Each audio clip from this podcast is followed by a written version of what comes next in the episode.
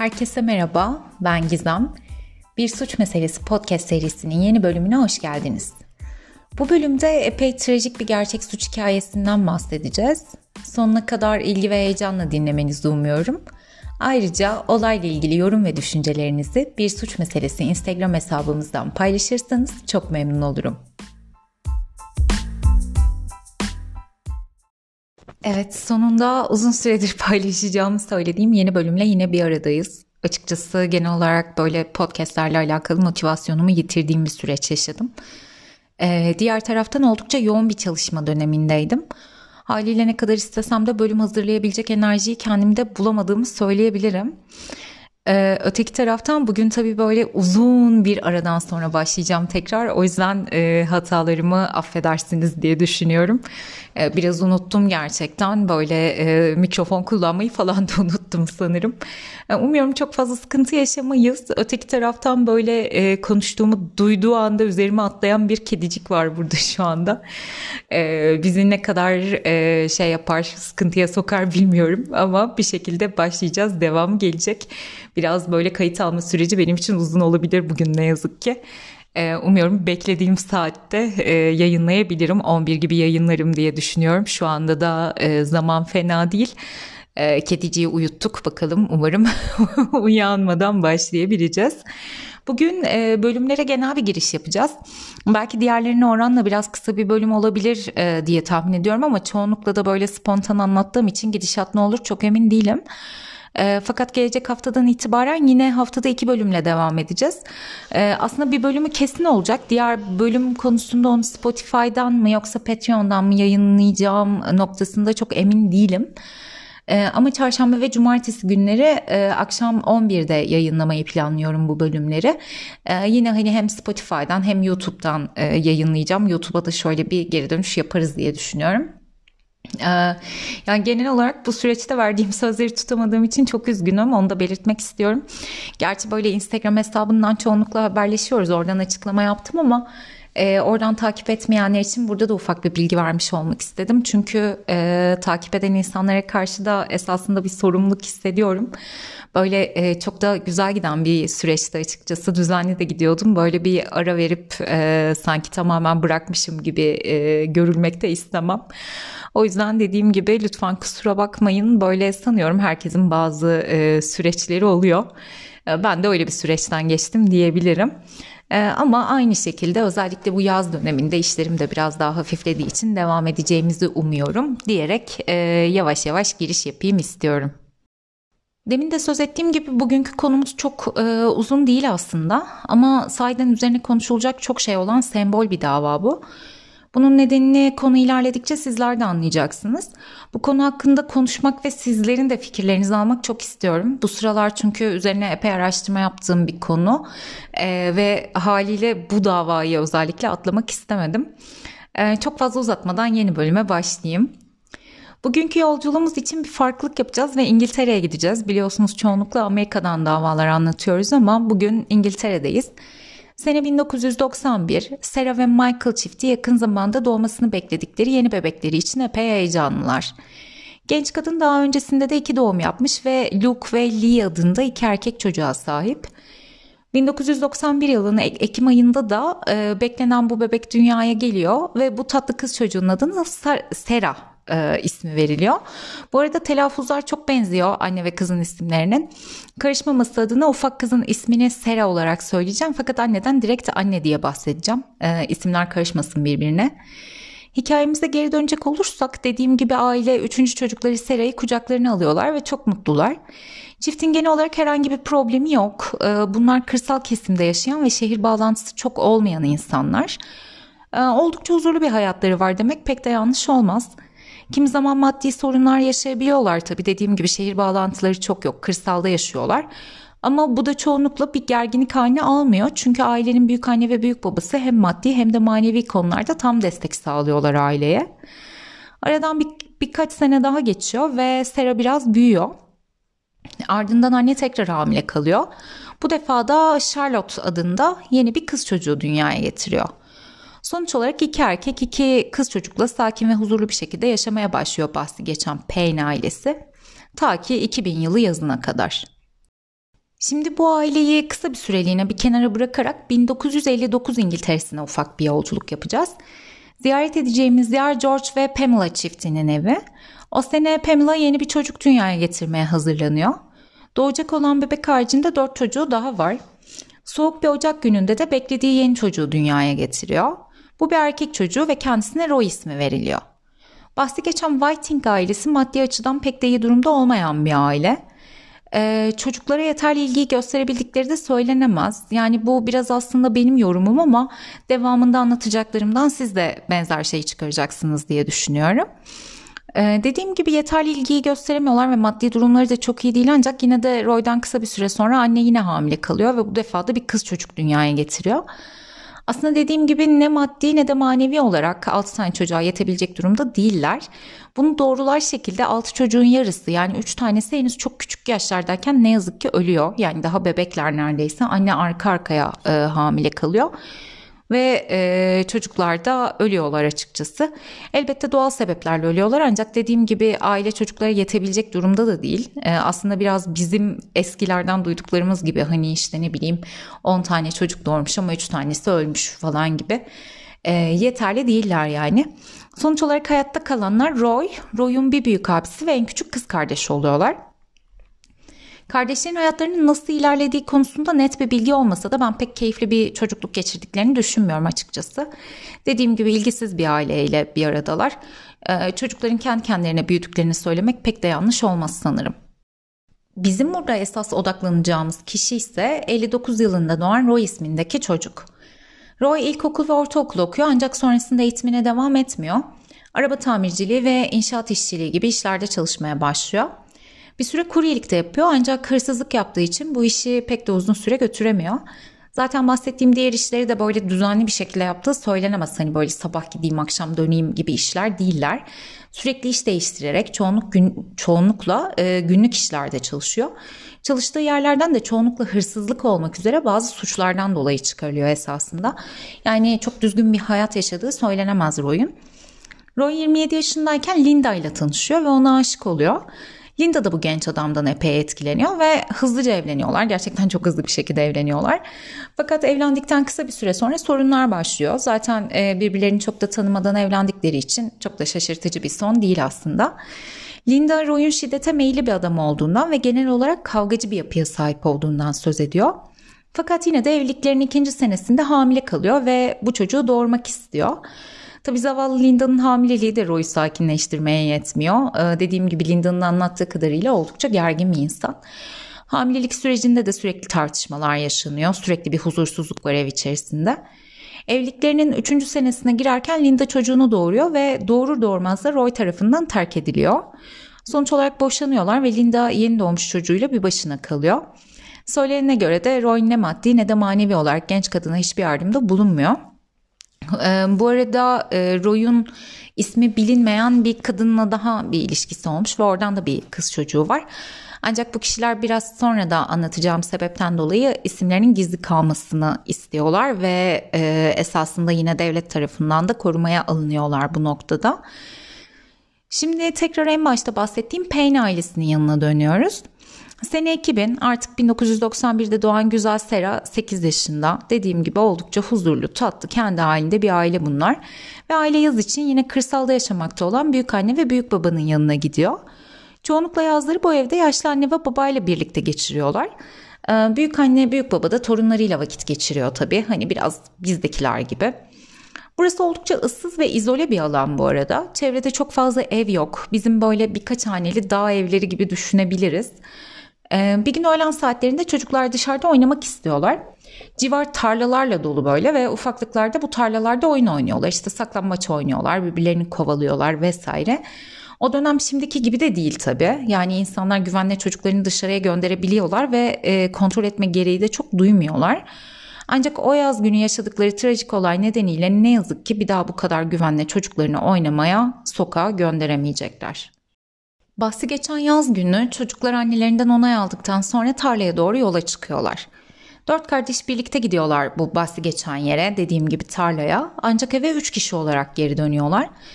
Ne yazık ki 8 yaşındaki Sera yanlarında değil.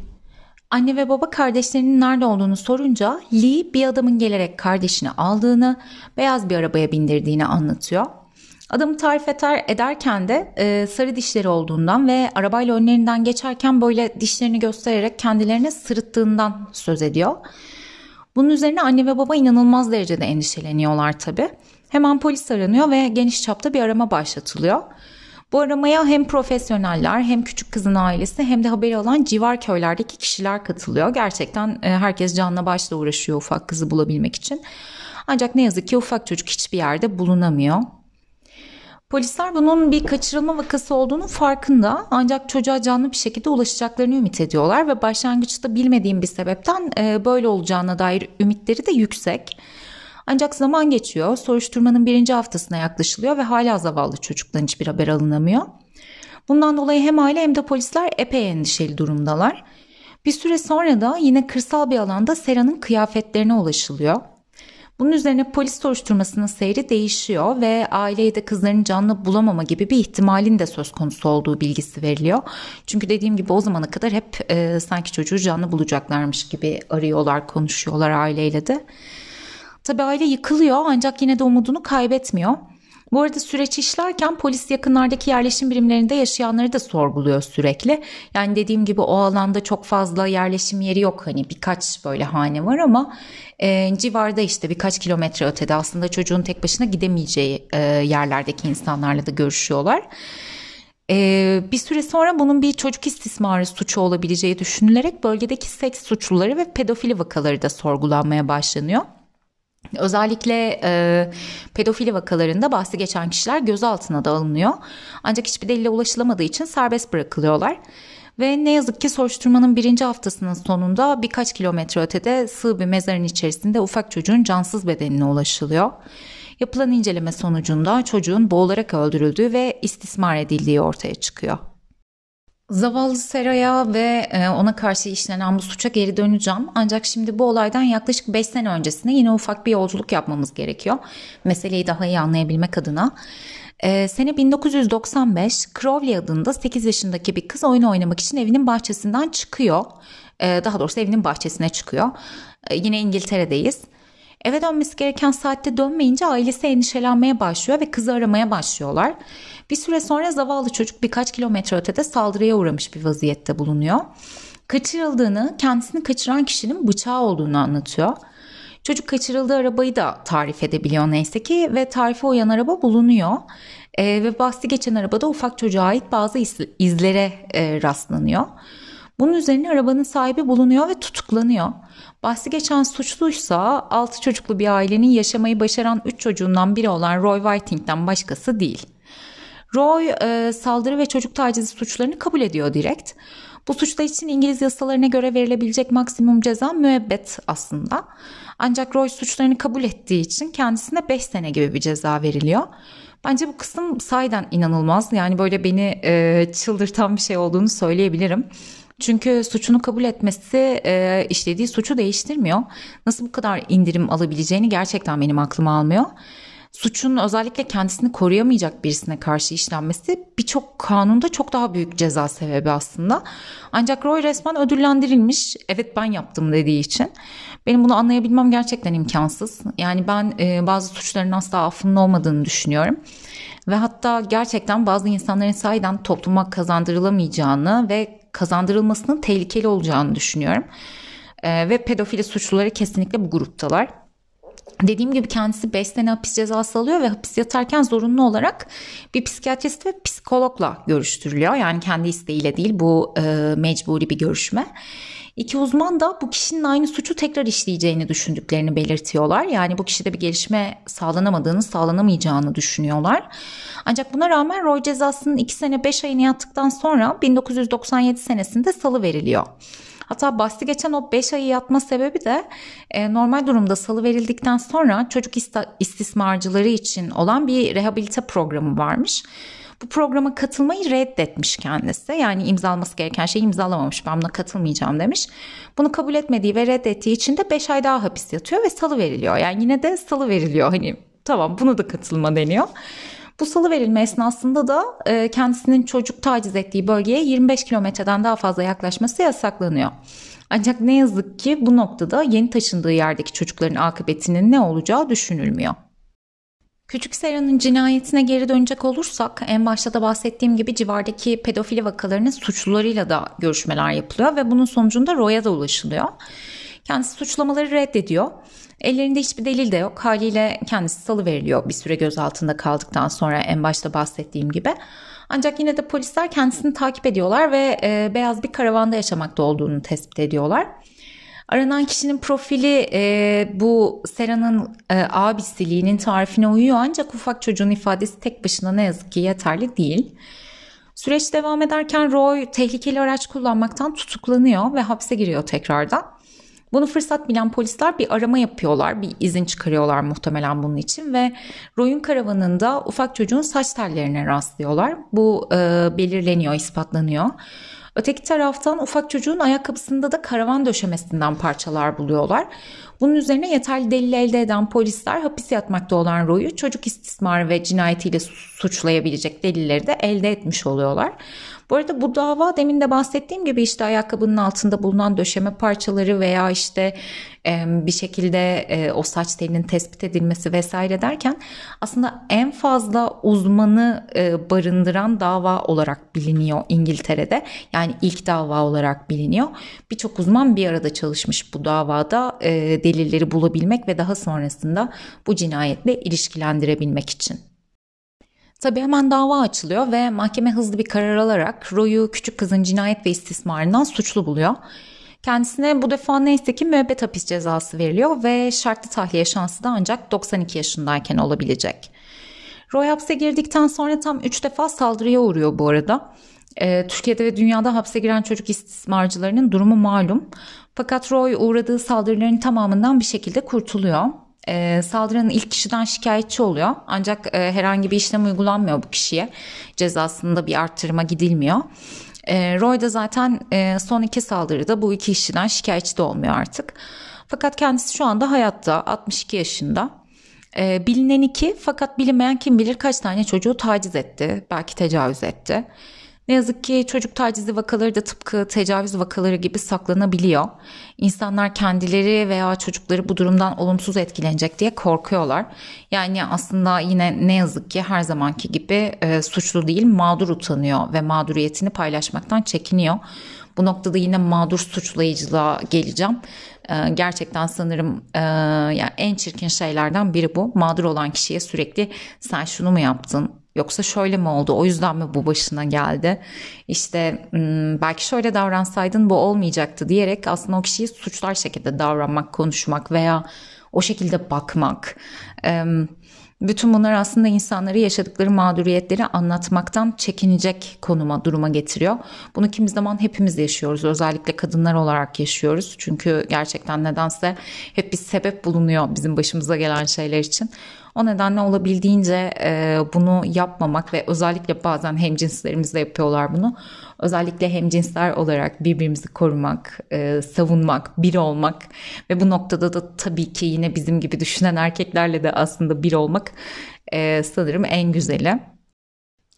Bu arada Sera'nın anne ve babası da bu durumdan elbette çok kötü şekilde etkileniyorlar. Yani bundan bahsetmeye bile gerek yoktur ama ee, baba içmeye başlıyor ve bir süre sonra da gerçekten tam anlamıyla alkolik oluyor. Anne kendini Sera için adalet aramaya alıyor. Derken çiftin ilişkisi iyice bozuluyor ve bir süre sonra boşanıyorlar. Birkaç sene sonra da baba Michael ne yazık ki kendi dairesinde ölü olarak bulunuyor. Doğal ölüm olduğu ve bunun alkolle ilişkisi olabileceği söyleniyor. Anne ise kızı için bir şey yapılamamış olmasının acısını yaşıyor bir şey yapılamamasından kasıt cezalandırma kısmı değil elbette. Evet cezalandırması yapıldı. Ama bir seks suçlusu, çocuk tacizcisi olan bu adamın iki sene sonra salı verilmesi kısmı gerçekten çok sıkıntılı. Çünkü o salı, salı verilmemiş olsaydı minik Sera'da hala yaşıyor olacaktı. O dönem İngiltere'de pedofili vakalarının topluma kazandırılması için gizlilikleri sağlanıyormuş. Yani Amerika'daki gibi bölgeye bir çocuk istismarcısı taşınıyorsa insanlara bilgi verilmiyormuş. Bu durumun o kişilerin yani e, çocuk istismarcılarının e, haklarını e, zedeleyeceği düşünülüyormuş. Bunu sorgulayan bir yerel gazete olmuş hatta. O süreçte bir şekilde seks suçlularının isimlerini ele geçirmiş ve gazetede yayınlamışlar. Ancak bunun yasal olarak kendilerine olumsuz geri dönüşü olmuş. Bu gizliliğin nedeninin de e, pedofili olanlar iyice saklanma ve gizlenme ihtiyacı hissederse polislerin onları iyice ellerinden kaçıracağı, takip edemeyeceği ve daha tehlikeli olacakları söyleniyor. Özellikle bu konudaki fikirlerinizi çok merak ediyorum çünkü ben bu şekilde düşünmüyorum açıkçası. Yani çevremde yaşayan bir çocuk tacizcisi varsa ve özellikle de çocuk sahibiysem bunu bilmem gerektiğine inanıyorum. Sanıyorum bunu bilsem e, yaşadığım yerden taşınmayı düşünür. Oradan olabildiğince uzaklaşırdım gerçekten. Diğer taraftan bir çocuğu kaçırmanın, saldırmanın cezasının 5 yıl olmasını da kabul etmek istemiyorum. Yani gerçekten kabul edemiyorum. Üstelik bu 5 yıl e, tam olarak yatılmış bir süre bile değil. Yani hepsinde bir yatarı var. 5 e, yılın 2 senesinde çıkıyor örneğin bahsi geçen kişi ve aradan da 3 sene geçince tekrar aynı suçu işliyor. Üstelik bilmiyoruz o aralıkta başka suçları da var mı yok mu? Yani bu adam müebbet hapis cezasına en başta çarptırılsaydı bu çocuk hala hayatta olabilirdi. İşte Sera'nın annesi de tam olarak bunlar için savaşıyor seneler boyunca. Kendini tam olarak bu işe adıyor diyebilirim. Bu süreçte en başta bahsettiğim gazeteyle de ortak çalışıyor ancak sonrasında bir sıkıntı yaşıyorlar ve Sera yine tek başına mücadele ediyor. Ve bu mücadelenin sonunda da İngiltere'de pedofili suçlularının yaşadığı yerlerin civar evlere bildirilme zorunluluğu yasalara geçiyor. Yine Amerika'daki Meghan yasası gibi bu da Sera yasası olarak yeni bir düzenlemeye dönüşüyor. Dediğim gibi bu benim için epey etkileyici bir vaka. Çünkü e, bir insana verilen yetersiz bir cezanın bir başka insanın hayatını nasıl mahvedebileceğini gözler önüne seriyor. Şimdi bunun suçlusu kim? Yasa koyucular mı? Hakim mi? Sürekli hafifletici sebepler bularak bu tarz suçlar işleyen insanları topluma salı vermek doğru mu? Bunların tamamını bir oturup düşünmek gerekiyor e, diye düşünüyorum. Sizler bu konuda ne düşünüyorsunuz? Instagram hesabından paylaşırsanız çok sevinirim. Dediğim gibi bu sıralar çok e, düşündüğüm ve üzerine bir şeyler okuduğum bir konu olduğu için bu olayı seçmeyi tercih ettim.